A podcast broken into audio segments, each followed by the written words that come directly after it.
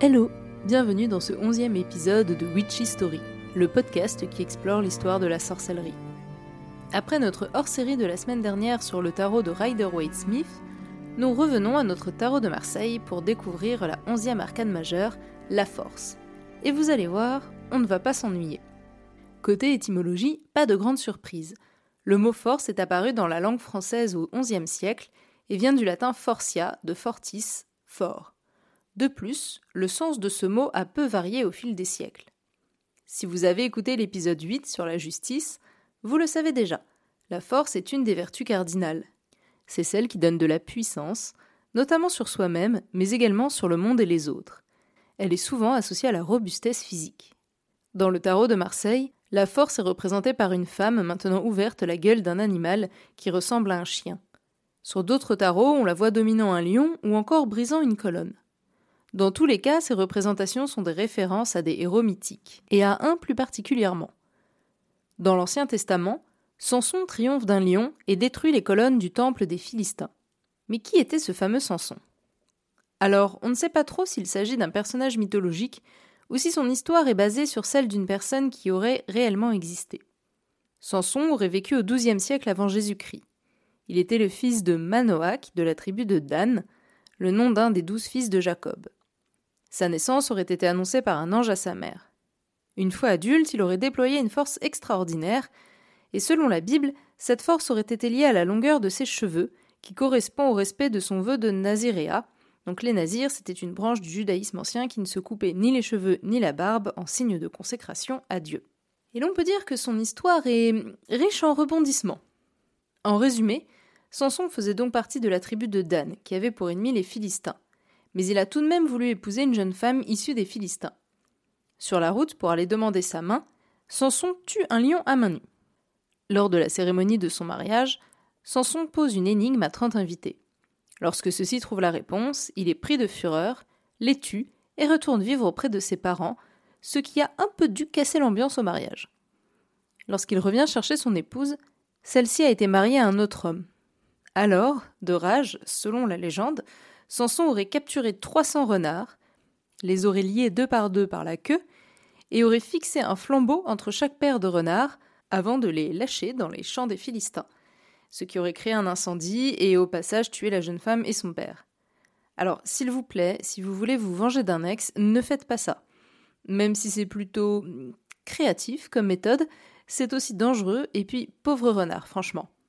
Non, pour se venger d'un axe, un truc qui fonctionne bien, c'est mettre des annonces bidons sur le bon coin avec son numéro, mais je ne vous ai rien dit. Donc, suite à cet incendie, mille hommes viennent chercher Samson pour le punir, mais il triomphe de ces mille hommes armés d'une mâchoire d'âne. Là encore, ça ne manque pas de créativité. On peut dire que notre Samson était un peu le roi du do-it-yourself. Suite à cet épisode, les Philistins décident d'une autre méthode pour triompher de Samson ils ont envoyé Dahlia la séduire. Celle-ci a tout fait pour soutirer à Samson le secret de sa force surhumaine. Dans un premier temps, Samson a résisté, puis il a fini par lui révéler que sa force lui venait de ses cheveux. Dahlia lui a donc rasé le crâne pendant son sommeil, et le lendemain, les Philistins sont venus le chercher, lui ont crevé les yeux et l'ont fait prisonnier. Ouais, il faisait vraiment pas les choses à moitié. Il aurait un jour été sorti de son cachot pour divertir la foule lors d'une cérémonie, mais comme ses cheveux avaient repoussé, il aurait réussi à briser les colonnes du temple à main nue, provoquant la mort de milliers de personnes, et la sienne au passage. Ah, il s'en passe des choses dans cet épisode, je vous avais prévenu.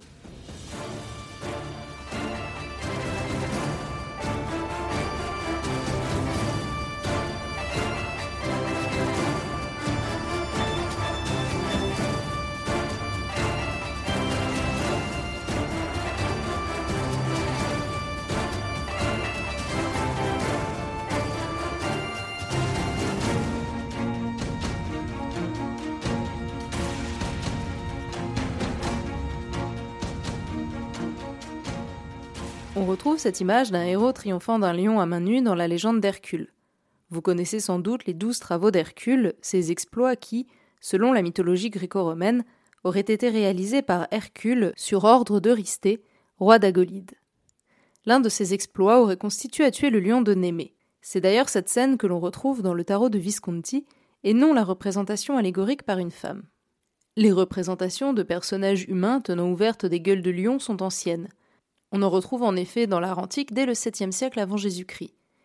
Au Moyen Âge, ce sont les figures de Samson que l'on retrouve, et ce dès le XIIe siècle.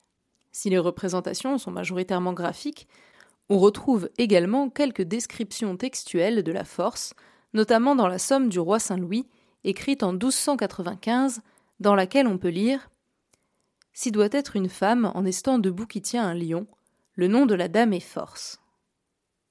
Si ces légendes anciennes d'Hercule et de Samson trouvent un écho particulier au Moyen Âge, c'est parce qu'à cette époque, le lion est considéré comme l'animal le plus puissant. Si vous triomphez d'un lion, vous triomphez de tout. Par extension, certaines œuvres de cette époque représentent des femmes aux côtés de lions, ou de colonnes comme allégorie de la chasteté, car rester chaste, c'est, selon la pensée de l'époque, triompher des forces de la nature. Sans grande surprise, la carte a une signification plutôt positive. Elle est soit interprétée comme la force physique, l'énergie, mais aussi selon certains occultistes tels que Papus et Oswald Wirth, comme la force morale, la vertu, le courage ou encore la maîtrise de soi. Voilà, c'est la fin de cet épisode. J'espère qu'il vous a plu.